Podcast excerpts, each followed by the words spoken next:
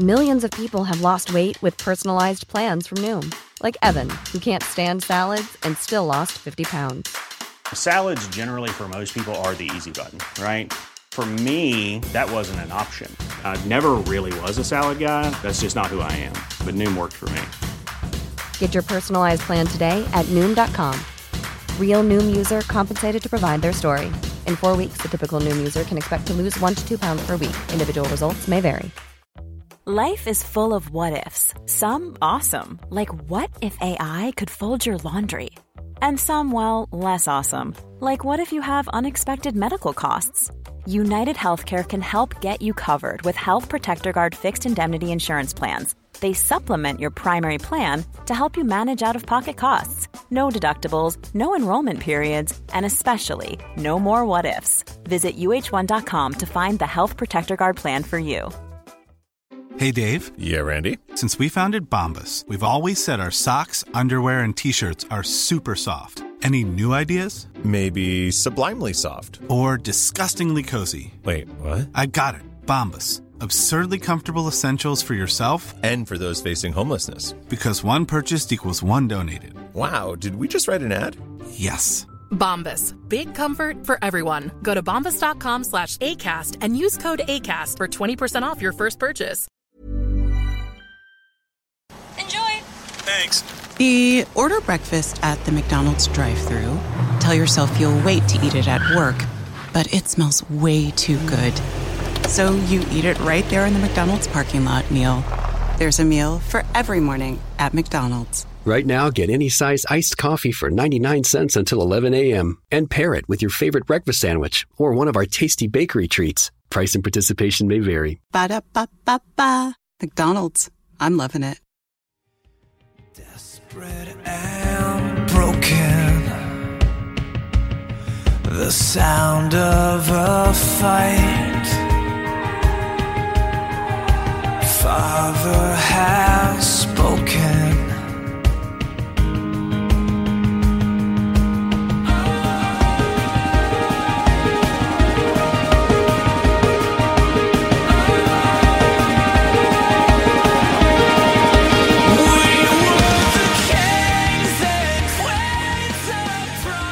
Hello, my name is Dave Hanratty, and there will be no popcorn. Welcome to episode 14 of the No Popcorn Movies and Music podcast as part of your No Encore experience, a music based podcast that I promise you is going to return pretty soon.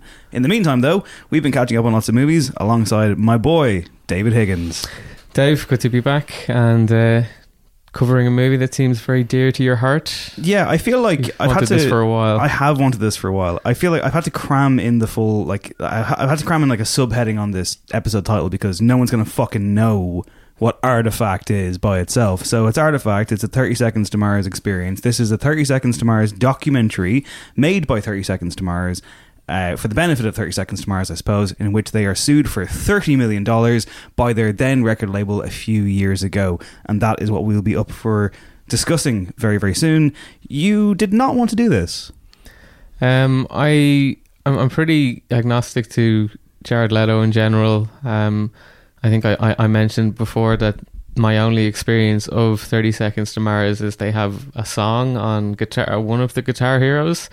Um, so I knew that by doing this, I was probably going to have to listen to this band, um, which I have done. Well, I like made a, you like a pro. I, You- I made you a playlist. you did. You made me a 30 Seconds to Mars mixtape. It's a shame that it didn't come in a CD with you, uh, you know, drawing your own little font on it. And you did name it after me, though. That was nice. 30 Seconds to Higgs, yeah. Yes. I should point out that uh, despite my many questionable opinions on music, I'm not a fan of 30 Seconds to Mars. I don't think there's some uncut gem or anything. Spoilers for a film we're about to talk about in a few minutes. But yeah, I uh, we'll get into 30 Seconds to Mars. Let's jump to Uncut Gems because we're doing our usual what we've been watching in the preceding episode since. We talked about Uncut Gems. I've talked about it. You were dying to see it. You've since seen it. What's the verdict? I absolutely loved it. Um, I know that you thought it was it was very good. You probably don't think it was a masterpiece. I'm not ready to go on masterpiece, but I think I liked it a bit more than you. Um, I Had a different experience to how I think other people have had with it. People are talking about it being like a, you know a white knuckle, uh, you know anxiety fest. Um, I found it really really fun and funny, and I like really liked hanging out in that world. Um, the Safdies have a great way of giving you a sense of place. Like I've never been to New York. I've never been to the Diamond District, but like I felt like I was transported there between their locations, um, how they cast, like from the top to bottom. Actually, like eh, their casting is is incredible. Like obviously Sandler was amazing. Um, but the thing I found amazing in it is just that they, they pull these people out of like nowhere. Um, they apparently like like to cast lots of non actors, and you can tell like there's uh, there's one guy that works in a pawn shop, and it's just like these faces. It's just like where are you getting them? And the way it's shot by Darius Khondji is just yeah, it was fantastic. Um, obviously, I've talked about my love of basketball before on this podcast. So the fact that um, Kevin Garnett is in it and he's great in it, he's like really, really good, really charismatic. Um, the way they folded in a real life playoff series into it, I thought was like incredible. Um, and the sound in it, like from top to bottom, um, obviously Daniel uh, score is amazing, but the way that they are able to layer dialogue in it is one of the most it's the most impressive I've ever seen. Like I always kind of use the Coens as a benchmark for this. So like when we did Inside Llewyn Davis, um, I always think of the scene where he's in the office with his uh, with his manager and you have uh, the manager's secretaries like shouting like off screen. They do it in a serious man. And like with this the Safdies just like ramp that up to like such an incredible level. Like you you have three or four people having four conversations in the frame while a dude is like banging uh, like a lock with a hammer and like a phone's going off but like it's chaos but it's so well organized and so coherent um yeah i just absolutely loved it who's the mvp of the movie um I mean, it kind of has to be Sandler. Although I will say that, like Julia Fox, I had never seen him before. I think she's pretty much like a first time find for the Safdies. I thought she was incredible. I think it's her first ever film. Yeah, I think so. Um, yeah, she was amazing. Um, it was just again, it was just like, it, should I know this person? I wasn't like 100 percent certain that I'd seen them in something before. Um, definitely left a lasting impression. Um, we'll give a little shout out. Weeknd was very good as the Weeknd. Didn't have to do a lot, and I feel like it was muscle memory Just, for yeah, him. exactly. Just, Okay. he slipped back into 2012 so easily. We can stick on. We, we got a few films here before we get to Thirty Seconds to Mars. We got a. We can pick one that we've seen together, or we can pick one that we haven't seen together. Whatever you, whatever you okay, fancy. it's it's roulette. Bombshell. You went to see Bombshell. Yeah, um, Bombshell. So this is Jay Roach's um, movie about the sexual harassment scandal at Fox News.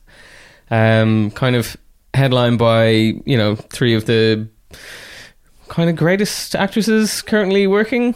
I would be consensus on them. Um, Charlize Theron and Nicole Kidman and Margot Robbie. It's you know, there's a lot there. There's a lot in the movie. Like, there's a, a lot that they want to do. It's really, really confusing. Well, not confusing. It's kind of very, very messy. So there's like there's two movies happening. There's the there's a, a, a, you know a story about sexual harassment that has been going on for years um, at Fox under Roger Ailes, and that's kind of there's a story with um, Margot Robbie's character. She's kind of like a composite character, but then you also have Charlize Theron as Megyn Kelly, who was also harassed by Ailes many, many, many, many years ago. But it's also kind of trying to like touch on Megyn Kelly's life around the time that she did the debate, the Republican debate, and she called out Trump, and then she became this uh, enemy of Trump. It's a really strange film because it's a movie that puts Megyn Kelly as a hero and also inevitably uh, Rupert Murdoch as kind of like the white knight who, who kind of saves the day. It kind of made me feel like really uneasy. Um, it doesn't really deliver on either of its strands, and also I don't think I'm really ready yet to have like movies that dramatize the Trump era. I mean, we're still in it. We're still in the first term. This is about stuff that happened three years ago. I work in news. I, you know, I, you know, I'm exposed to it and was exposed to so much of it. It's just like I, you know, you need a little bit of uh, distance. I think between it. Um, didn't really do it for me. They're not necessarily the same movie. I've seen neither, but I get the vibe that they cut from the same cloth. So, Bombshell or Vice, what's better?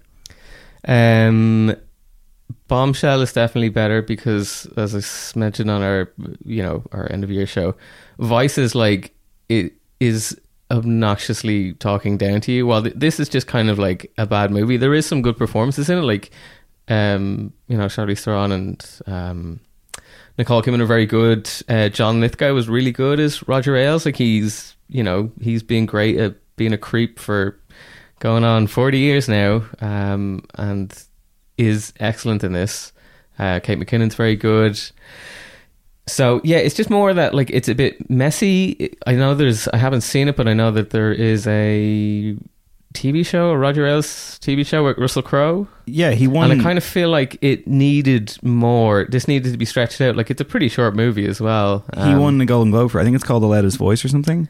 Yeah, he looks like a fucking cartoon character in it. But I'm told by a good friend of the show, Joshua Hughes, that it's actually a great show. I saw one clip of it when I was in Toronto in Josh's actually last year, and it, to me, in the five seconds which was the closing of the show, I was like, "What the fuck is this?" He was like, "No, no, no, I swear it's actually very, very good." So I don't know. We'll see. I revisited an old movie on my continual uh, my continual Tony Scott Denzel Washington rewatch season that I've randomly fallen into. I watched Man on Fire, which came out in 2004, I believe Yes. revenge thriller in which he plays John W. Creasy, a alcoholic ex special forces man with a dark past who becomes a bodyguard for adorable Dakota Fanning in Mexico City, where kidnappings are rife. You know where it's going to lead. And ultimately, I was I remember this coming out at the time, and I remember it like very quickly becoming a bit of a cult hit. It is well regarded by a lot of people. Your average Joe on the street, I know from working for Joe and seeing anytime it's on TV, people are always very happy to see it on there. I was quite surprised to see that it has a 39% rating on Rotten Tomatoes. This movie Is got it that low? Yes, it is. Oh wow. It got a fucking kicking. It got a lot of good reviews, but it when it got bad reviews, it got bad reviews. Now, I can, to be fair, um, it's very guilty of like latter day Tony Scott. The kinetic visuals are out of control. My my I, I saw it when it came out in the cinema and have not seen it since. I remember when it came out in the cinema. I used to work in UGC or what is now Cineworld when I was in college, and it was out at the same time as Old Boy and Dead Man Shoes, like a, like a hat trick of like grim revenge movies. Um, but yeah, it's it's essentially looks like every every frame of it has just been bleached and like the the reel is falling out of the projector. It is, yeah, it's nuts, and it, uh, it it increases the more the film goes on, especially towards the ending, where uh, there's a certain point where I was just like, Tony, I just want to enjoy what's happening in the narrative, and this is fucking out of control. He would continue this on in films like Domino, and it, where he just became so beholden to this way of doing things. I think overall, I mean, it's a good B movie. Denzel's great in it, like he's just fucking effortlessly brilliant. Dakota Fanning is fantastic, and I will say that, like, you know, it's a very cliched story for anyone who hasn't seen it he's assigned to be her bodyguard. She wants to make friends. He doesn't. She cracks away at his tough exterior in that first hour because it does take an hour before like the main plot of the film on the back of your DVD box Yeah. kicks in.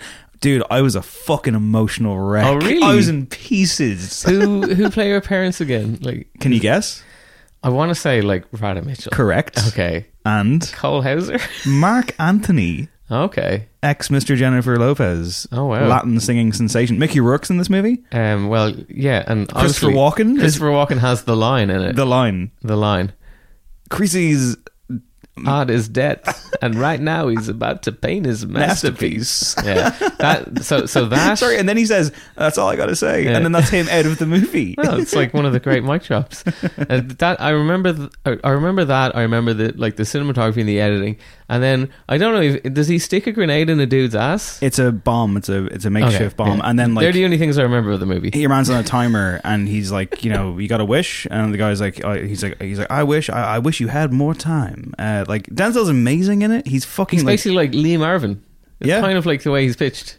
We were having this conversation off mic. I would watch him in anything, just uh, like anything. Yeah. I'm gonna go watch a bunch of like not good Denzel movies to just see, see more of him. So we, we were saying for everyone who wasn't privy to the uh, conversation in, your kitchen, in my kitchen, yeah. earlier, that you asked me, is he the best actor of all time? And I said he's probably the most watchable actor. I think I'm definitely Like I could watch you, him yeah. in anything. Yeah, for sure. And he's in the Coen brother, uh, the singular He's Coen. in the upcoming Joel Coen adaptation of Macbeth, playing Macbeth alongside um, Frances McDormand as Lady Macbeth, Lady Macbeth, and Brendan Gleeson as uh, the king. I will say I very much enjoyed Man on Fire. It is too long. It is too excessive.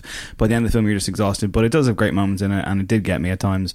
And also, what I didn't realize was because I wasn't terribly into them at the time when I saw it in the cinema. Nine Inch Nails all over this movie, man. Oh, really? The mark has been made is linked in several times. Yeah, it's in the opening kind of credits, and it comes back at the end when when- you know when shit goes down.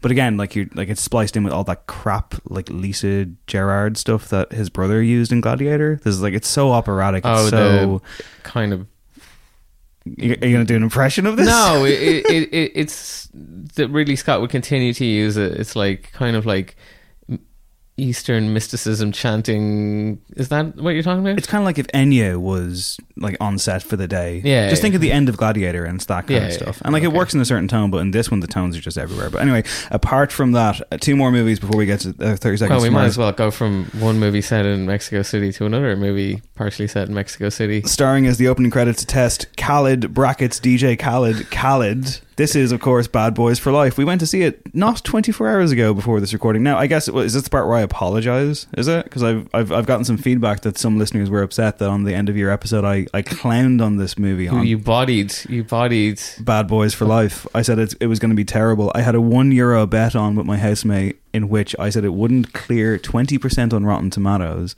The reviews came out and it first reviews were 90%. It's currently on 75 or 76. And yeah, listen, this is where I mea culpa. It's really fucking good. Yeah, it was immensely enjoyable. I went in with low, low, low expectations, and yeah, just for, like from the get go, we were laughing. I don't think I can't think of a And, time yeah. when you and I have gone to see a movie because we normally tend to see not great movies. Not at the film. We need to clarify here. yeah, Like, it's genuinely It's funny. It was intending to be funny, and we were like agreeing with it by laughing. There was a few moments in particular, like to, even like as the film goes on, like there's that bit on the airplane, which is fucking brilliant. Martin Yeah. Lawrence is really funny in this movie. Yeah, he's incredible. It felt very as it should. It felt very late nineties, early two thousands. It was a pleasure to see fucking practical gunshot wounds, as horrific as that makes me sound. You know how because it's gone so like crappy CGI, fucking blood, whatever. Like it, it felt practical.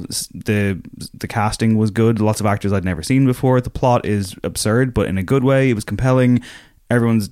It felt like it was made with heart in a weird way. Like it. Like it, listen, it's not. It's not anything that's not. I'm not saying that it's fucking. You know uh, I don't want to say Citizen Kane because everyone says Citizen Kane. It's not the third man, okay? but it's the third Bad Boys movie, and I'll take it fourth. Yeah, um, I'd like you know, I'd like to like see it. Fo- I always bring it back to like I want to see it like folded into the Fast franchise now or something. Oh, they, like they've taken so there- much from a- that as well. Yeah, I mean they clearly have, and I- I'm and I'm sure that like some of the Fast movies, it's like an Ouroboros where the Fast movies were taking something from like the original Bad Boys, and even to an extent Bad Boys Two, because by the time Bad Boys Two came out, we were probably only at like two Fast and Furious movies. Um, that level of like excess that they brought to the certainly the second one. Um, yeah, no, I'd, I'd I'd happily watch another. Um, I think it actually it worked really well that it had been 17 years since the, the since the last one. So like they kind of really got to like do well. Like a lot of the jokes were like passage of time, and like it wasn't quite necessarily getting too old for this shit, but like there was an undercurrent of that. Um, yeah, great, great surprise. It manages to work within the cliches and confines of every action movie you've ever seen before, every buddy cop movie you've ever seen before, but somehow, and for a series that was not known for sentimentality and heart, they managed to weave it in. And, and this is like, this is a January popcorn movie, but yeah, I mean, if you go in with the right amount of expectations, it, it might it might even just fucking exceed them. Yeah, and I wonder actually, it's interesting that like uh, Bay obviously passed up on doing it to do Six Underground and how bad Six Underground was, and like how um, desperate Six Underground was to be funny and how unfunny and like disgusting that film was. and yeah, and then you get like Bad Boys Three. Um, two Belgian directors did a great job. Yeah. And finally, the film that is going to win Best Picture at the Oscars, 1917. You saw it before I did. This is Sam Mendes' World War One drama, shot by Roger Deakins, given the effect of it being all done in one take, although there are cuts, and then there are also lots of cuts that you can try and spot if you're into that kind of thing. Uh, a lot of prestige about this thing even before it fucking came out. Tells the story of two soldiers who are given an impossible mission by one of many distracting cameos in this movie. They're played by the soldiers are played by Dean Charles Chapman of Game of Thrones fame and George MacKay, who I have not seen before, but he's He been in a bunch of indie movies, I believe. Yeah, he was in Sunshine on Leith, Dexter Fletcher's Procla- uh, Proclaimers. He's in Captain Music. Fantastic as well, I think. Yeah, and he's in the upcoming uh, Ned Kelly movie that Justin Kurzel, who did Macbeth. Oh, did. okay. Yeah. Uh, so this is going to win Best Picture. Do you think so? Oh yeah. Well, won the Producers Guild of America one, and it just it just smacks of Oscar. It just smacks of like the kind of thing that the Oscars likes. And for me, I it yeah, it's fine. It's totally fine. Uh, if anything, I was like, all right. Like it didn't do a lot for me. Yeah, I think that it's a like it's a stunning it's a stunning achievement in terms of production design, um like locations, um you know, geography of like knowing where you are in the film and obviously like camera work. It's basically just like Roger Deakins, the probably the greatest of all time, completely just let go wild. Um so visually like very very strong, but what is it all in service of? Paper thin script. I like the idea though, which is why it's frustrating. I I think it, I think it's a great premise. You know, it's a great story. It's clearly inspired by the Battle of Marathon and all that kind of stuff. But ultimately, it just I don't know. And I, I, I just didn't. I kept waiting to be immersed. The production design is amazing, obviously, but at the same time, every time something was on screen, whether it was just like No Man's Land or a trench or whatever, it it I couldn't shake the feeling that I was seeing a production. I couldn't shake the feeling that I was seeing money being spent on the screen. It didn't feel like uh, Mick Pope made a really good point that like this is the most inhumane war that has ever been fought. Where's the fucking mustard gas? Where's trench foot? Where's actual horrors? Like there's a scene earlier on with the two lads going to this kind of mound. And one that puts his hand on a corpse, and you know his hand goes into the corpse. And you're like, oh, gross. But then there's like a skull embedded into the muck, and to me, it was just like, it felt like a theme park. It felt like you know, like a team building exercise that, that that some company would pay for, like Nightmare Theme Park. It was just like this is all really well done and really well polished, but it's too polished. I don't feel anything. I felt nothing. Um, yeah, I n- at no stage did I like. I kind of feel. Did, did you feel that it, it the fact that it's like supposed to be? I think it's like it's supposed to be two takes, or to give the impression of it being two, because there is a there's a clear point. There's a fade to black halfway through. Yeah. Um, did you feel like the, the lack of editing, like it took away the tension? Like I think I, Mendes clearly made it because he was just like, this is a an A to B, so we're just going to go with them uh, from A to B. But like, there's a reason that you edit stuff, and there's so much like you know in Seinfeld, it's like yada yada, like you know the, you know they have to get from one point to the next point before something can happen, and everything in between that, which is like essentially just them chatting and you know this is supposed to be where you're growing closer to the to the characters just wasn't there at all. Um also the fact that there is no cutting so you can't progress time leads to some utterly wild um deus ex machina moments where you know people just appear out of nowhere uh, like vast amounts of people appear out of nowhere like and you know you don't hear them There's coming one, there's one scene where that's particularly comical. It's like the fucking Cloverfield monster sneaking up on TJ Miller at the end of Cloverfield. Like, what? But no, I mean, like, yeah, I guess it's just, I just didn't really.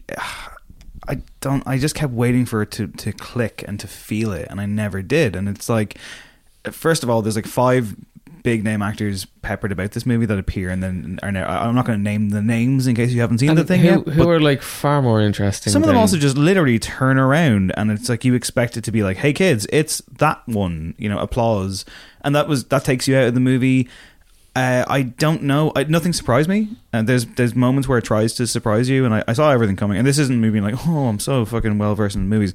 I was just like, I know where this is going to go.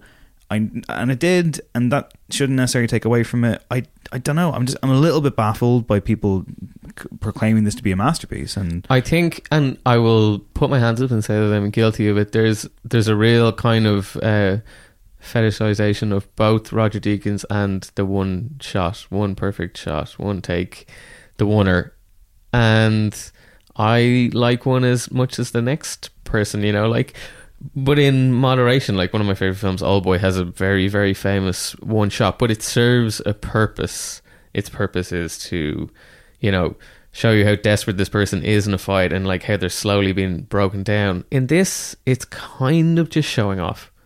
Like, and at times when it's showing off, it is pretty breathtaking. Like the there there is a scene with flares that is one of the best things Deakins ever has ever filmed. It is, but I also and I this feels churlish and dumb, but I feel like he's done better.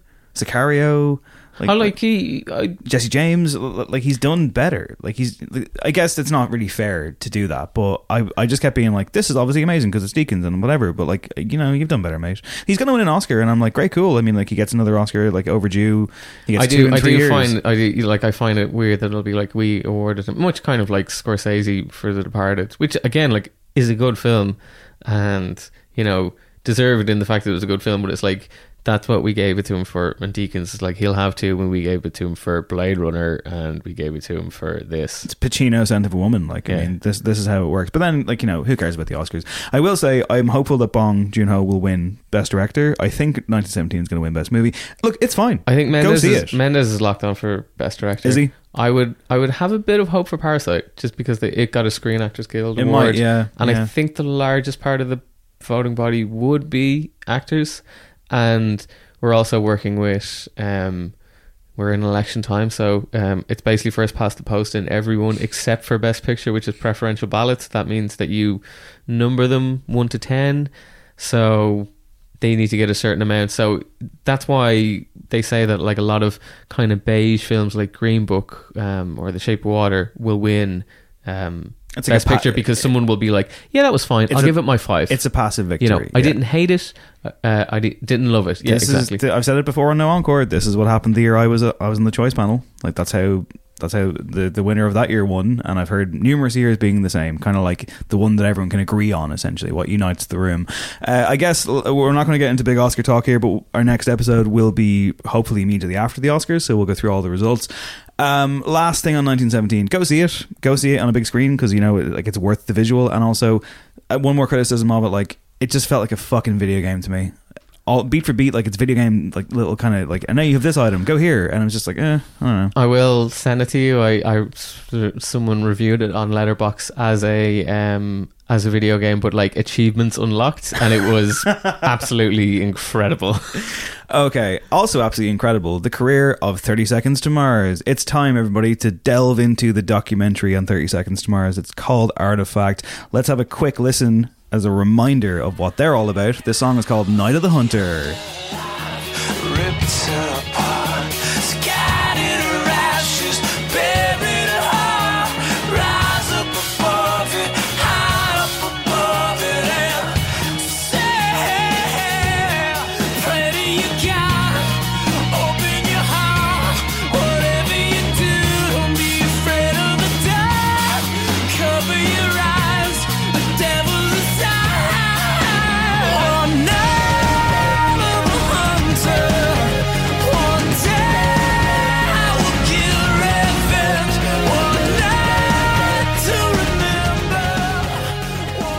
Okay, so that's 30 Seconds to Mars.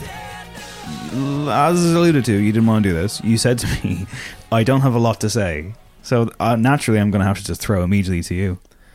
uh, about The whole damn thing. the whole damn thing. Um, it's a very, very self-centered piece piece of art that Jared Leto has has released here. Um, How familiar are you with the band? They're around since 1998. as as as I mentioned, like I'm I'm conscious of them. I know that they exist, and apart from like one song, "The Kill," um, which isn't terrible. It's probably their best song, but It should be said, look, I'm, I'm no fan.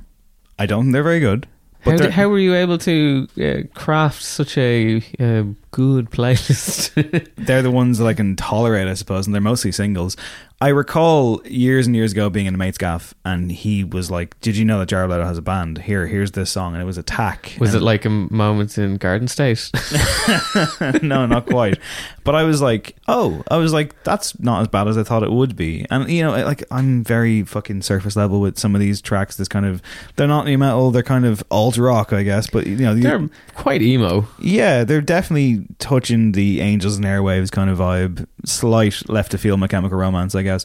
Um, I mean, listen, for someone who rattles on all the time about how much he fucking adores Slipknot, went to see them recently. It was obviously amazing. I don't want to question anyone's fandom on anything anyway, even without the Slipknot qualifier there for some reason.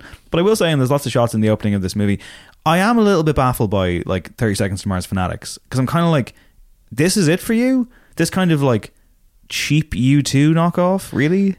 Yeah, eh, like they they remind me of kind of a more emo version of like latter day Muse, but without the bombast. Maybe like they they they definitely have emo in them. They they have kind of some proggy elements, but they're pretty like dull. They're not like f- even like fun in a proggy way. Yeah, but they're big. I mean, They're like, massive. like- Like, I, I wasn't actually aware of how big a band they were. I kind of just I knew that they were a bit more than clearly like you know actor has side project. I knew it was like a genuine thing that he pursued, and you yeah, know the main thing here to get at is like this isn't fucking dog star and Keanu Reeves. This is a legitimate side project that is arguably as successful as Jared Leto's film career. it's well apart from I suppose having an Oscar, but like I would say far more successful than this film. Okay, that's interesting. Well, it, just in terms of like touring and you know they have a world record for most shows on one tour, and like they they're they're big. I was like, oh okay, are they just like playing small places? Like they played the Three Arena here, which is you Yeah. know which blew my mind. I was like, is there twelve thousand people in Ireland who would pay hard earned cash to go see Thirty Seconds to Mars? Apparently so. Yeah, big time. They played uh, was it Oxygen years ago or something, and like you know, I think they did the hot press signing tent, and I mean, look, Jared Leto is obviously the poster boy, and he helps with this kind of thing. But ultimately, they are a draw. They're they're they're a fucking draw, and they're a continuing thing. They had an album out in 2018. It was not good. America. America, with yeah. their edgy album covers. So this artifact came out in I want to say 2012, 2013. 2013. Okay, so I remember a friend of mine telling me about it, and I disbelieved that it was even a thing. And then even that the name of it, I was like, well, none of this really adds up. So I found it. I have somehow now seen this film about five times.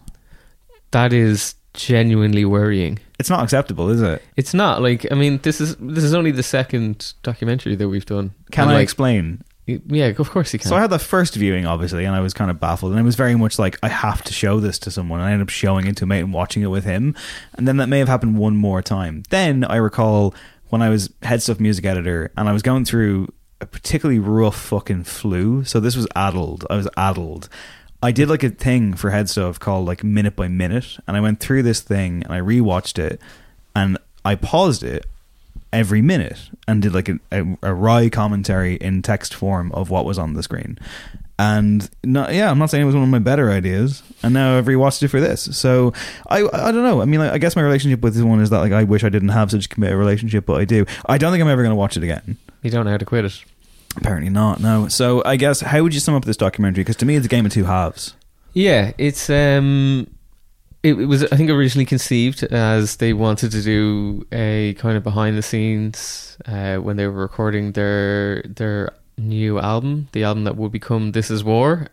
Um but at that time, they were also trying to get out of their contract uh, with EMI. They'd signed it in, I think, 1999. Uh, very much, you know, a new band. The terms were quite terrible, and they wanted to break away and sign with another label. So they basically um, incited something called the De Havilland Law, or it's it's it's known as that after uh, Olivia de Havilland, a Hollywood actress in the 1940s, who tried to get out of her contract with Warner Brothers, um, stating that California law says that you can't be in a contract for over seven years. So they they thought that this would get them out of EMI. Um, EMI responded by suing them then for thirty million dollars, Doctor Evil level of money, yes. and that's kind of that side of it.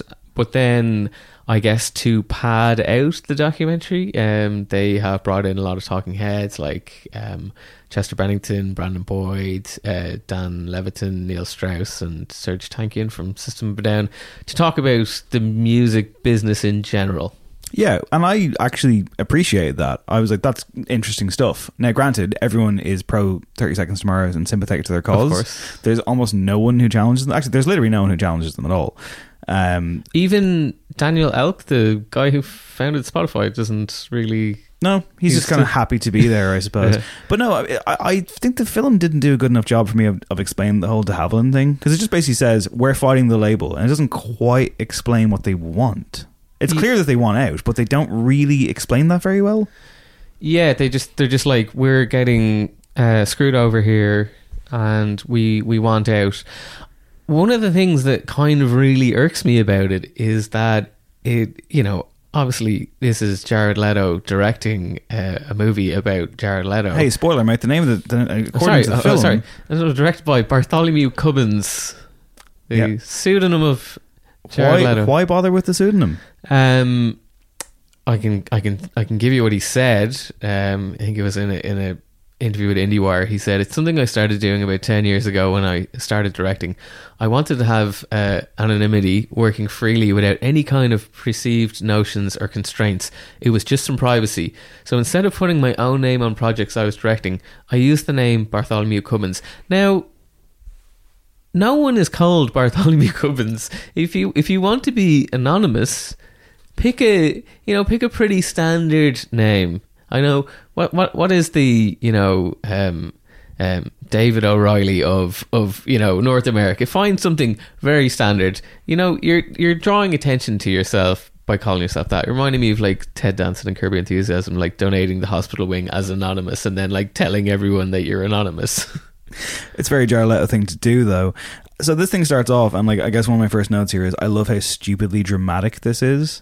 Immediately frames it um financial crisis you know um like obama inauguration. It's just like it's like whoa relax immediately straight off the bat.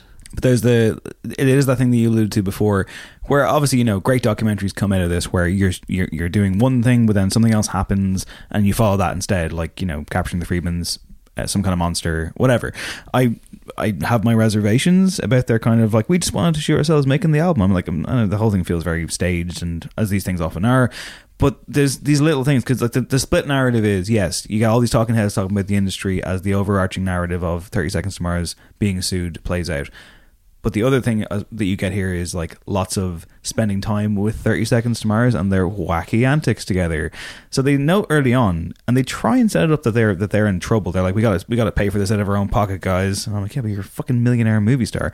He says we had to finance it ourselves, so we hired Flood and set up a studio in a basement in the Hollywood Hills. Wow, how relatable! yeah flood who is you know producer for like Depeche Mode I think Nine he did some- Nails. Nine Inch Nails U2 PJ Harvey, I think he's one legendary One of- producer. so not cheap, you know, No not cheap fucking at way, all. yeah. um, not going to a studio, essentially like building a studio in a house in the Hollywood Hills. yeah, from scratch. You know, you might want to take a look at your costs, Jared. But I just and the film crew working for free, I suppose. Like what the fuck? And filming a lot. Apparently, the more like multiple camera setup as well. Not not it's not just like one lad with the camera. It was like a couple of people. Yeah, on the road, like in the gaff, in board meetings, down to Mexico City, Miami, all happening. Yeah. Yeah. So, I mean, like, is it well made? Is this well made? There's times Um, when it is, and the times when it isn't. The audio just drops out randomly at times, and it's not. Well, you're talking about a film that's like it's shot on digital camera, so it doesn't look very good. Um, yeah, the audio drops out, the syncs aren't great. It is edited pretty clunkily. Like it, uh, the one, the one moment where it attempts like a flourish is like this weird, you know, quadruple split screen with all with Jared Leto, two of which are like him having separate conversations on the phone, so it looks like he's talking to himself. And it's like this. This is your artistic flourish. That was your very one much- artistic flourish in this movie. I don't think it's well much made like at all. that was very much like you know, hey guys, remember who this is really about? Yeah. me. so hang on. Uh, okay, perhaps a, a more uh, straightforward question: Is it blatant propaganda? Yes. Um, what I was going to get to earlier when I was talking about the uh, the, the Havilland law. They kind of put forward in this, like again, like they don't they don't really say what they want. Like I think they wanted to sign with Universal. I think I think that's their idea. That's who they're currently with. Yeah, and they you know they end up basically breaking, uh, getting out of their EMI contract, but re-signing with EMI contract. uh, to EMI to to release This Is War. But when it comes to the, the Havilland law, they kind of put it forward like they're kind of had found this out. They'd they'd found the loophole that they were. They're like, oh, we went back into the vault and we we saw that Olivia de Havilland like she broke out away from Warner's. So many people have used and invoked this in the music industry. Metallica tried it in 1994. Don Henley has done it. Luther Vandross has done it. This isn't new, but the way that it's framed in the movie, it makes it seem like 30 Seconds to Mars, like that they wanted now to be like the 30 Seconds to Mars law. Oh, they're not. They're trying to be like the Jean Marc Bosman of the alt pop wave Yes. of the mid to late 2000s. So, hang on. Uh, a quick refresher on the band themselves. They were once a four or five piece. People have left over the years. When this was filmed, they were a three piece. And it's Jared Leto, who I've written here is the fucking dirt worst. Shannon Leto, his older brother on drums, who is Big, big Johnny Drama vibes off Shannon Leto. creep. fucking creep. Mugging for the camera. Gross. Sunglasses indoors. Trilby hats. He's fucking vile.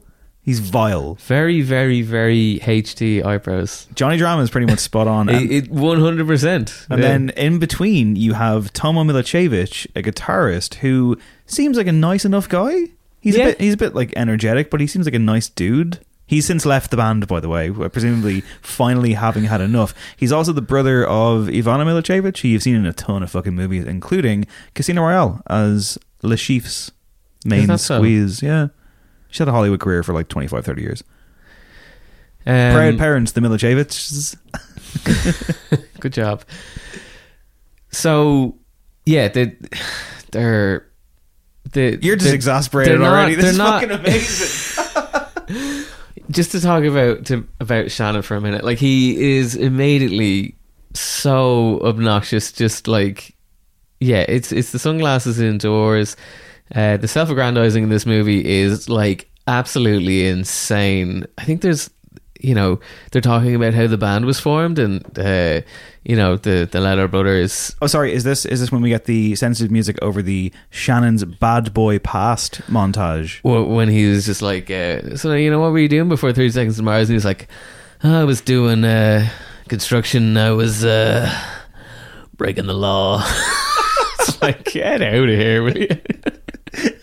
and they, uh, you know, and I, I, I don't- I don't want to like fully criticize uh, the background because like they say that they had a tough upbringing, and if they say that, I, you know, you have to take it at face value. But like They mentioned food stamps like seventeen times. Yeah. yeah. like Jared's like we climbed out of the banks of the Mississippi with our only our instruments and our food stamps, and then like they have lots of like footage of when they were younger, and they look like they had were like really happy kids, and like they had they were surrounded by like had a great support network, and like there was like musical instruments in the house. I don't know. I'm just like, is this like kind of um um like misery porn on on their behalf? It's just like, oh, didn't we have it so so hard? Um, like I don't know. There's there's a lot. Sorry. lot It's, yeah. it. It's my Louisiana hell. yeah, exactly. Jared Leto, back page of the Sun, like fucking hell.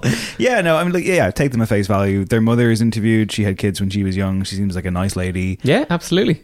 And uh, somehow is raised to sociopath for, for successful. All, all, all the same. Uh, yeah, you, you get those moments. I guess we should probably give it flavor of what we're seeing on the screen, and like, I guess no better time to throw to. Uh, a tense moment in the studio between the Leto brothers in which Shannon inexplicably forgets how to play drums. There's way too much inconsistency with the velocity going up and down too much on the hits. Yeah, I'm human. I know. And that's why I'm Yeah. trying to get you to do do do do so it can be more consistent. I mean, the reality is, reality is, is you that haven't practiced it. Right. If you practice it for a few days, I bet you could do it. okay. We may need to move on to a different song and have you practice this a little bit every day, and then we come back and play it two weeks, three weeks from now. Because you're just not flowing. Don't work. I'm doing what I can do, man. Well, think of a different beat. We got to record the song. This is We the can beat. throw the song out, or we can try This to. is the beat. What do you want me to do? I can't sing it right now. You couldn't pay me all the money in the world to sing this song the way it needs to be sung right now. I'm not ready.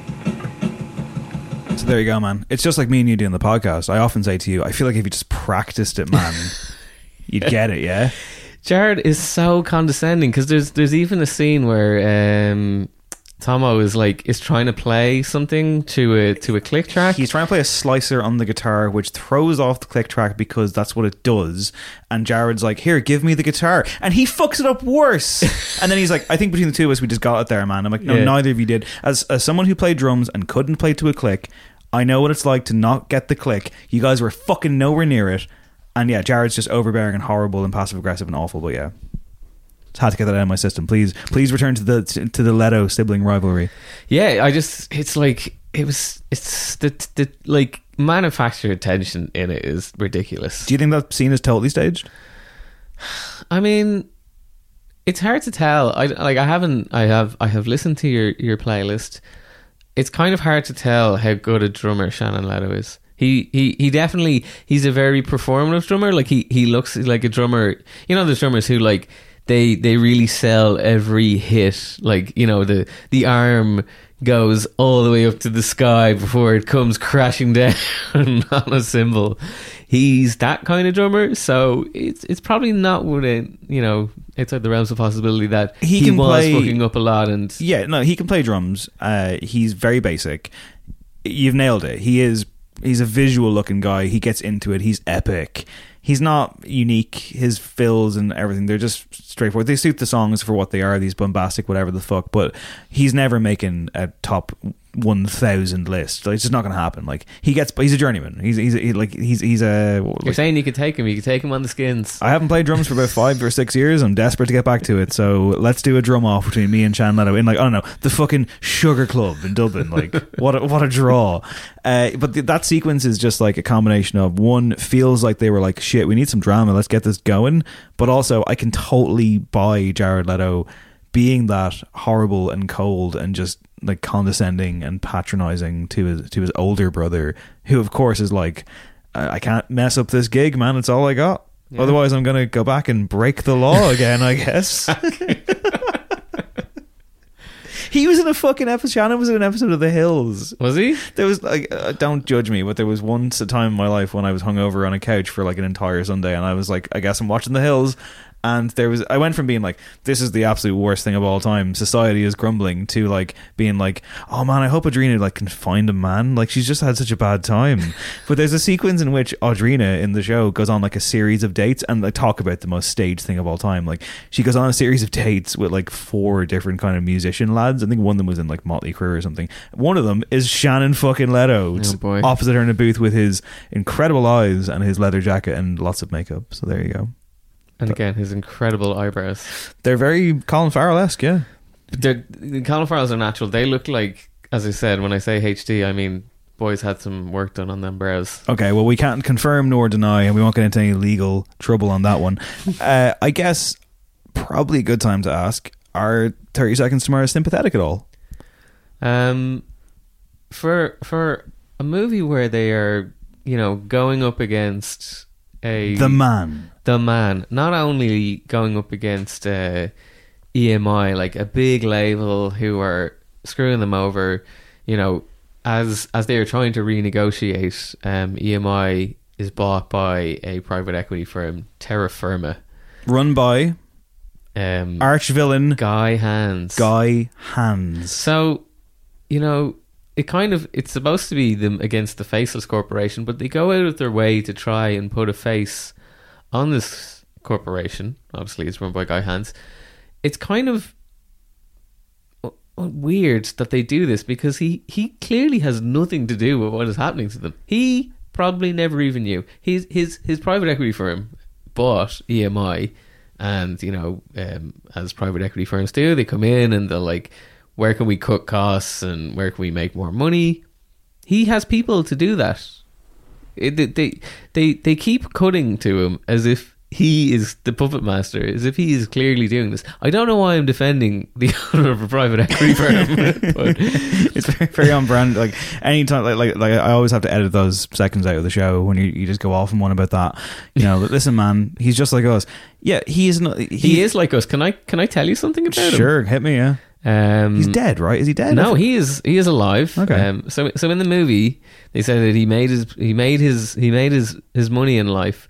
He bought up petrol stations across America, and you know what he did? He cleaned the toilets, and then people started spending more money in them. Um, he has owned UCI and Odeon and William Hill. None of this is that interesting to me, but I googled him and he gave he gave an interview to MarketWatch two years ago where he talked about his addiction to roast potatoes and gravy. The- a true British man loves his roast potatoes and gravy. He said, if I went to a restaurant, I'd ask for roast potatoes and gravy. I'd eat 10 roast potatoes easily. Forget the rest. Just give me roast potatoes and gravy. He had hypnosis to try and, and kick his roast potatoes and gravy habit. Did it work? Um, he said, I don't know. He, he's currently at the time. I haven't got an update on it that he, he was doing that. So after I learned this, I was like, you know, I like a potato. He's he's clearly more uh, relatable now to me than Jared Leto. So it's quite hard to find uh, them sympathetic. At the end of the movie, it says Guy Hands declined to be interviewed for this film. It's like, why would he? He's too busy down the local restaurant, mate. I just have this image of a man like Partridge style driving to Dundee in a kind of gravy haze. That's gross. Okay, I mean, in fairness, like you ask, we ask, are they sympathetic? Uh, What do you guys decide?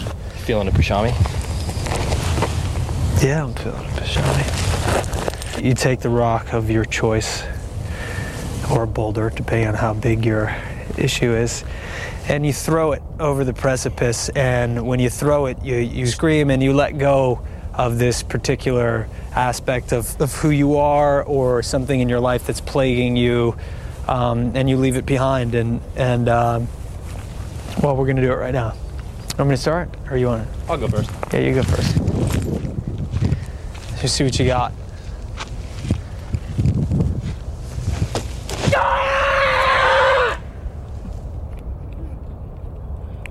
Just heard someone say, ouch. So that's Jared Leto and Tomo Milicevic doing some good old fashioned Zen based therapy atop the Hollywood Hills, fucking rocks down, presumably like clocking someone in the side of the head. People live in the Hollywood Hills? Not as many as there used to be, apparently. Clearly not. You also get that scene where like they're standing there, there together, and Jared's like, "I think I came up with the name of the album." Tom, and Tom was like, "Yeah, go on." This is war. You're just like, whoa. and and for for an album that has you know such a strong title and there's like there's no bite to the album at all it's just like more emotive um you know emo you know uh, stadium rock it's just like it doesn't fit at all radio friendly milk toe stuff. I mean, Flood is clearly here for the paycheck, and also, oh man, I feel so sorry for him. He he he's this close to turning into Phil Towle from some kind of monster, just giving the band fucking therapy and Uh, very much being free like, legal advice he's like, how much like money? I've seen this before don't do this Yeah, I don't know. Like it's weird because like Flood's obviously like you know a very kind of I suppose down to earth man. He just there's just times when he's like sitting there at the booth and I'm like, do you know what you've got yourself into? Yeah, and like, is he is he living in the house with them? Is have they have they just been like, you can't leave the house, flood. You live, you live here now. You know, at least if it was in a studio, he could he could he could dip out and you know go home to the family. Or has he just been you know locked up until they get it done? All two hundred days of recording, seemingly. Did you enjoy the section where Jared Leto does a narration over a clip art infused breakdown of what the artist makes in a record deal? Oh, when he explains the music industry to me. Yeah, he explained the music industry to us. It was He- very nice of him. Takes takes takes it two and a half minutes to do this. it also it, there was some well well I well I don't doubt some of the things he was saying some of the maths just didn't add up he, he he at the start says that you get a two hundred and fifty thousand dollar advance to make the album to me that would be this covers your recording costs this is you. If you want to make the album here's your money. And then he later on states that they take three hundred thousand dollars from you for the recording costs. Uh, yeah, I can't speak to industry politics, and I'm sure bands are I, I don't deny that the, the the deal just that like stuck out to me. I was just like, what? How? It's so dramatic though as well. Like it's him being like, and then there's packaging costs, even on digital downloads. And I'm like, all right, cool. Did you enjoy the Talking Head stuff? Like, did you think it was good? Um, like that it- element of it doesn't like appeal to me as a music journalist. I know? would I would like to hear all those people talk about the music industry, but not necessarily from questions from Jared Leto. Um, it they they were very very basic. I think the first one he asks is like, "Why do you like music?" Like it's they're they're very like going by what their responses are. It's like, "Why is there no money in music?" And like. There, there's a section where they just all start praising him, so he's just like, "What? What do you like about me, Jared oh, Leto?" there's a yeah, 25 minutes and everyone starts venerating him. They're like, this band would not be what it is. I've never seen anyone work so hard as Jared. He's up all night. He's doing everything all the time. I mean, like he is 30 seconds to Mars. But no, then the Talking Head stuff. I mean, Shannon's like, "Thanks, thanks, guys." you have a thing where some, I guess, like psychiatrist man is like, oh, Daniel Levitin. is it him? Someone says He he wrote a book called "This Is Your Brain on Music." Okay, and, and he I says bought that book really, many many years ago. but he says that like uh, music is thought of as a human need. As oh much no no as, that's no no as that's much as Neil. Strauss. no, that's Neil Strauss because he's like sex and music is the hierarchy of needs, and I was like, I think Maslow has a counterpoint to that that it is not that. Yeah, I mean, listen, I, I adore music. It's it probably is my, my most favorite thing in the entire world, but I'm not sure it's a biological requirement. It's not. I think Okay. I think food and shelter probably a little bit above music. Let's take a taster of those Talking Head sections, though. Here's uh, OK frontman Damian Kulash, I think is his name, and also we'll have a bit of Serj Tankian of System of a Down as well, just chatting about the industry. Major labels are giant cyclopses, and they have one very monstrously powerful eye right in the middle of their forehead. And when it's staring at you, th- you know the world is a very bright and shiny place. And when it's not, there's no getting the attention of that thing. If I knew a band was going to sign a major label deal, I would I would probably try to dissuade them, or I would or I would at least try to figure out what they were what they thought they were going to get out of it. Increasingly, artist development is a, a term that's not even used at, at, at record companies. You know, they use the word artist development, but it's offensive to a certain point because they don't really do that. They look at the profiles. In, in the old days, it was MySpace, the profile numbers. Now it's Facebook, YouTube, Twitter. Can you sell 10, 10 20,000 on your own without a label? And if and if so, then then they start paying attention, you know, kind of thing. But yeah, that's not artist development. That's already signing a an artist that's developed itself. So yeah, I did enjoy those. I agree that they're one sided, and also, can I just say, can I just say, Amanda Palmer talking about using Kickstarter, Your friend Amanda Palmer. as if it's some kind of altruistic venture that benefits the fans just as much as her, is fucking hilarious. Google Amanda Palmer. Don't actually. She's. I'm not gonna. Yeah, no. Let, let's just move on. Just just to briefly say, uh, so so Neil Strauss, who made the the, the comment, He didn't write the. Is that the guy? Yes, wrote- he wrote that- the game. That's who that was. yeah, and he also wrote the Dirt. Oh. Yeah, there you go. fucking horrific. Yeah, I, I was uh, also like Annabelle Wallis from the Tom Cruise Mummy remake pops up for five seconds or less. Possibly dating Jared Leto. At I the time? don't know. I wonder because it's it's very strange that she's there and she's just like oh, art's amazing and his art is incredible. When they're in a Frank Lloyd Wright house, like something out of Blade Runner, where they're oh, chanting like they're monks or something. and again, Flood's there in the corner with some headphones on, and I'm like, what the fuck is this? Oh yeah, we've Recording no some ambient noise for we, the. for the- listen, lads, we're broke. We're, we're, we're absolutely broke. But see you in the Frank Lloyd Wright House on Tuesday. Yeah, what? It, it, it's it's it's incomprehensible at times. Yeah, it's it truly truly is nonsensical. Um, we haven't kind of talked about the fact that we get peppered uh, with quotes from like the Art of War in between it. It's Sun just like Tzu, yeah. the the opinion that these people have of themselves is so ridiculously inflated. They're making art, man. It's art. Jared's made lots of art too, of course. He, of course, has a film career. There's a section where he goes to like meet the label, and he goes to New York, and he's in a cab. He looks, ve- he's very much in his Kurt Cobain look at this stage, and he's he's walking through an airport. People are chasing after him. There's a scene earlier in the movie where like someone finds him on a beach, but there's also a moment where he's walking down a street in New York, and he's saying stuff like, "I feel like this is my city. It's just for me." And then this happens. I feel like this is my city in a weird way, more than LA is.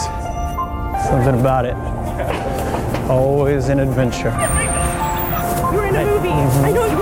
You're famous, aren't you? Uh, kind of.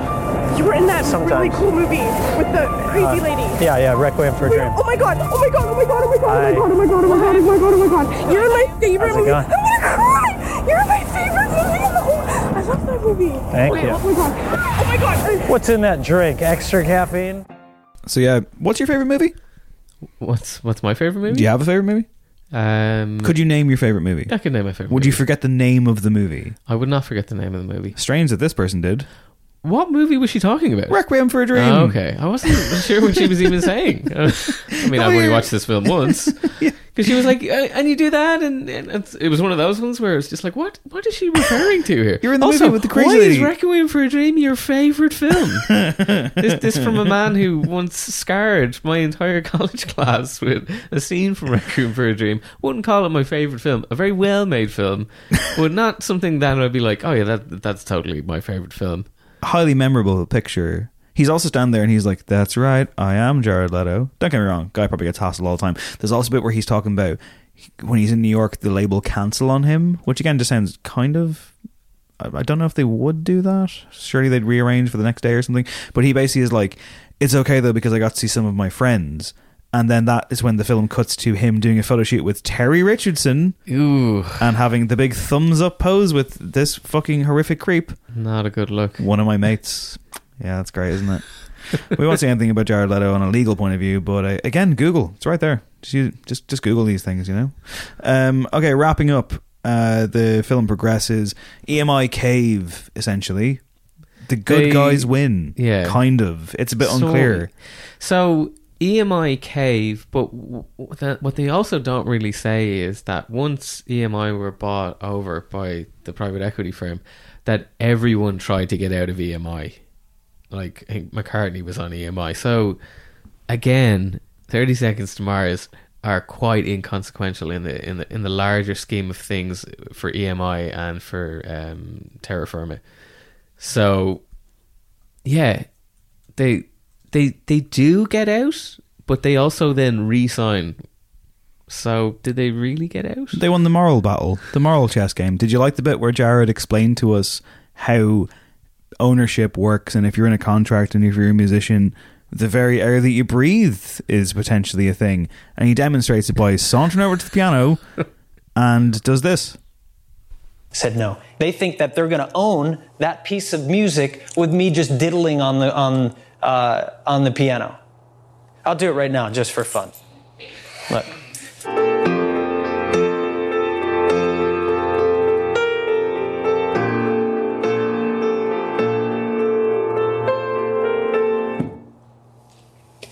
That's not yours. Not mine. No, it's just it's just ludicrous. Lovely stuff, Jared. Thank you so much for the education. You can't have that. That's not yours. Yeah, so Everything is so fucking hyperbolic and the end of the world for this rock band that will be just fine. I love earlier in the movie when they uh, they win a Latin MTV Grammy or I something. love how he phrases it because he's like, you know, uh, you know, we were all a little little down, and then we got nominated for a Latin MTV Music. No, I was no, like, did not even know that no, was no, no, it's even better. He goes, "We'd all been having a bad time, but then we got a phone call with some good news. We've been nominated for a Latin MTV award, and they win it, of course, because why else would they be there? Possibly because they showed up. And then he's like, after an unforgettable night, and it's like unforgettable night. You went to the award show, and then it shows you in your gaff like noodling on a piano. Maybe there was more to it. I don't know. Um, yeah, so essentially, they get what they want effectively, and then at the end of it, it's like EMI came crashing down, and there's a bit where like Jared's at a concert, and he's like, "Who bought or, or who's heard our new album, and how many of you downloaded it illegally?" And the crowd like roar, and he kind of has a yeah. it's like, ooh, point made. Yeah. Um it's it's it's kind of so um it's kind of funny to me that after all all this battling that they did, um all this filming that the end product is this is war.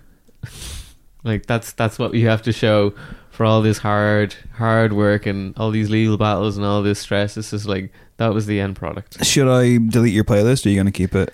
Um, Preserve it in amber. I I'm probably not going to return to it. Although, can I ask you, what? Why do they have a song with Kanye West? So they had a song called Hurricane, and then there's like Hurricane V2, in which Kanye West does a fairly phoned in verse, I guess. Yeah, is this like Kanye circa 808s? Or like the would or it be? the, the the flashing lights tour? Mid It kinda 2000s, yeah. has that vibe about it, but So yeah, was there any song on there that you kind of liked? You, you mentioned The Kill, which has the hilarious video, by the way. Did you see the video? The video in which they recreate The Shining. oh, clearly directed by Bartholomew Cubbins. And there's a bit where Jared Leto is dancing with another Jared Leto in a corridor, and they like get really close, and I'm like, is he going to kiss himself? I think he is, and he doesn't.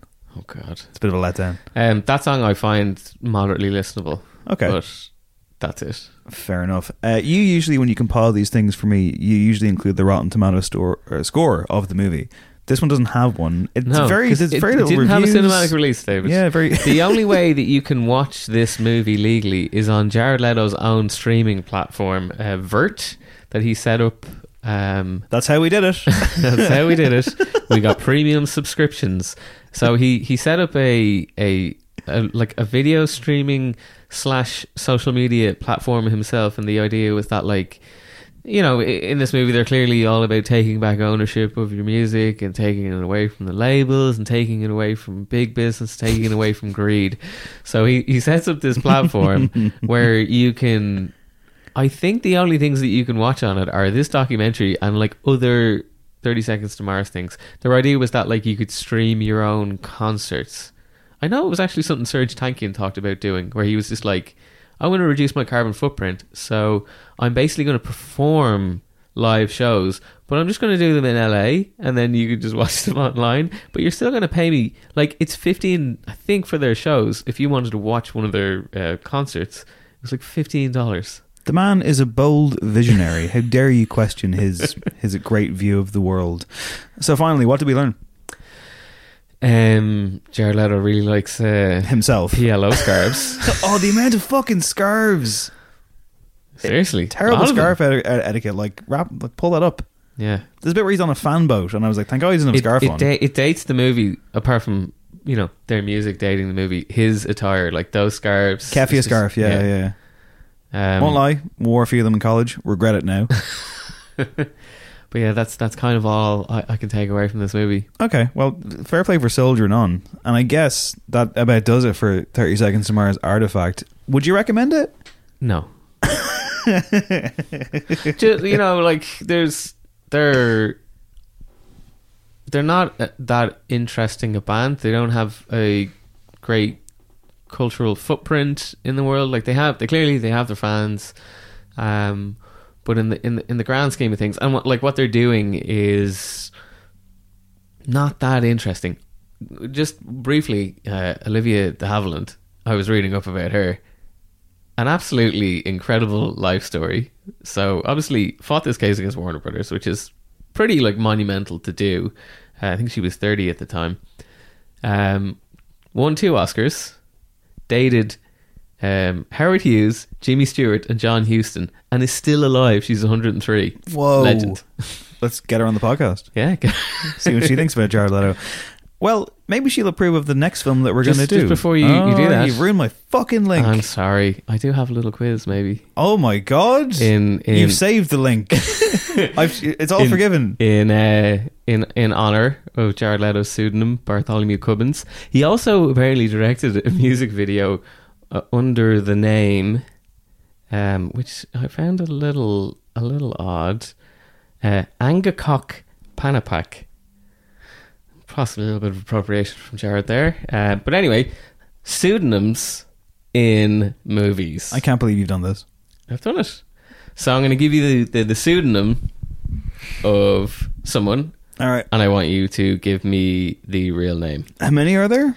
Um, there's there's only like six or seven. 56. there's actually not that many. Settle in for Um, 25 minutes of extra Peter audio. Andrews. Peter Andrews. Yes. You're looking at me like I should know this. Um, very very famous director. Uses this for another role. I have no idea. Steven Soderbergh. All his movies that he is the director of photography on go by Peter Andrews. Alan Smithee. This is the one that's used by directors when they don't want their name on a movie that's terrible, and or the studio wrestles it away from them, and it's an automatic bomb. Yes. So it's been used by like multiple people for multiple films. Yeah, and then sometimes like they might even do it for uh, like Michael Mann uses it and um, Martin Brest uses it for like the TV versions or like airplane versions. Sure, I'll let you in a little secret here. I've often referenced that I used to work for Hot Press magazine. Hot Press magazine has its very own version of Alan Smithee. If you see anything written in Hot Press magazine and reviewed by the name Chris Donovan, that is an author not putting their name on the work. Now, it might be that you were given a 400 page book to review for the following morning. Yeah. Stick Chris Donovan's name on it. An album review that no one can agree on, but we got to give it a good review anyway. Chris Donovan did it. And I was like, this is interesting because when Hot Press released a book, or the, uh, uh, gone through the archive, I think they were doing a U2 book a few years ago when I worked there. So part of the job was to go through the yearbook and like archive all the, or not the yearbook, the archive and, and pick out all these vintage articles from like the late 70s, early 80s and stuff when U2 were kind of coming of age. And one of them in the fucking 80s was written by Chris Donovan. So I was like, wait a minute. Did this guy actually fucking exist? And now you're using his name? Perhaps he's in the grave and like you're They've just stolen his identity? You're just destroying his legacy? or was there always the need for a pseudonym? Answers on a postcard, please. And also, don't sue me because that story is true. Um, Roderick Jaynes. Roderick Jaynes. Yes. Was nominated for an Oscar for editing in the 90s. This is probably the most famous one I would have thought. Roger Deakins? No, it's the Coen Brothers. Oh, okay. So whenever they edit movies, it's Roderick Jaynes. Interesting. Mary Ann Bernard. This quiz is impossible, mate. Steven Soderbergh again. when This- he this- edits his films. I was going to say that the first one, like, even you using Soderbergh was such a Higgins thing to do, but to have him in there twice? Uh, Judas Booth. No. David Lynch uh, for Dune for a, um, I think a TV version of Dune. Jan Jensen. So think about Jan Jensen. Where that? Where might that a name like that come from? Uh, is this Nicolas Winding Refn? Um, no, you're kind of. Are these all directors? Yeah. Okay. All directors. Uh, Lars von Trier? No, okay. Um, you need to go a little bit south. Paul Verhoeven on Showgirls. Uh, again, a uh, a version that was shown on TV, a non R-rated version. Wow. How long was that? Fucking half an hour? yeah, nice crisp one. Um, and then the last two are linked. Bob Robertson. So this is a foreign director made a a famous film back in the seventies, but they didn't think that having the name of a foreigner would do well. So Bob Robertson, And the film's a big film, is it? big film, Look, I'm, I'm not going to waste audio spaghetti here. western. I was just thinking it might have been uh, Sergio Leone. Yeah. Okay. And then a collaborator of his, Dan Savio, Again, I should know this, but it's just not coming. big Ennio Morricone. Ah, but he's not a director. Okay. Well, You fucked me, mate. oh yeah, you you got none. no, I got Alan Smithee. okay, you got one out of seven. Excellent. That, that was the hardest quiz that you've ever done. Right. Having bodied me with the fucking quiz, you've made a point of picking the next film. A film I've not seen. You haven't. I think I don't think you would ever watch this film if I had not picked it. You've described it as a pure joy. And what are we talking about? We're talking about this.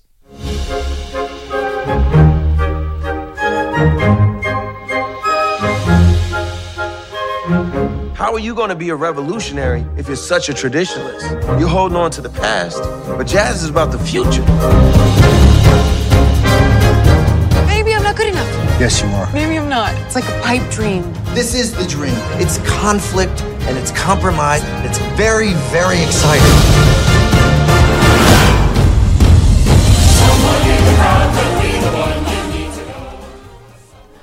Yeah, so it's uh it's La La Land. Um, our next show. They've already said that we're going to talk about some post Oscars. Probably we're trying to record the day after the Oscars. So Oh, this why- one, this one best picture, of course, as we know. of course, no disputing. nope. that is what happened that day. um. So yeah, we we haven't yeah we haven't done a an Oscar movie, a big Oscar movie. So I think this will be a fun one. Um. Yeah, I'm just kind of curious how you're gonna how you're gonna take this. Okay, yeah. I, I for some reason it's just been a blocker. I I enjoyed Whiplash when it came out. Obviously made by the same director, Damien Chazelle. I like Ryan Gosling. I like Emma Stone. Why does this film put me off so much? You love it. I I I will say I haven't seen it since I uh, first saw it whenever it came out, and I reviewed it. You gave it five stars.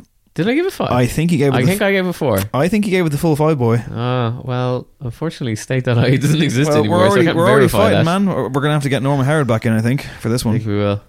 Okay. Well, until then, go listen to Thirty Seconds to Mars if you're into that kind of thing. I'll be prepping for La La Land by, I guess, listening to some some old standards. Is it? like, and uh, yeah, we'll be back uh, very soon, post Oscars, essentially. Uh, thanks very much, man. Been a pleasure. All right, that's me out. Bye bye.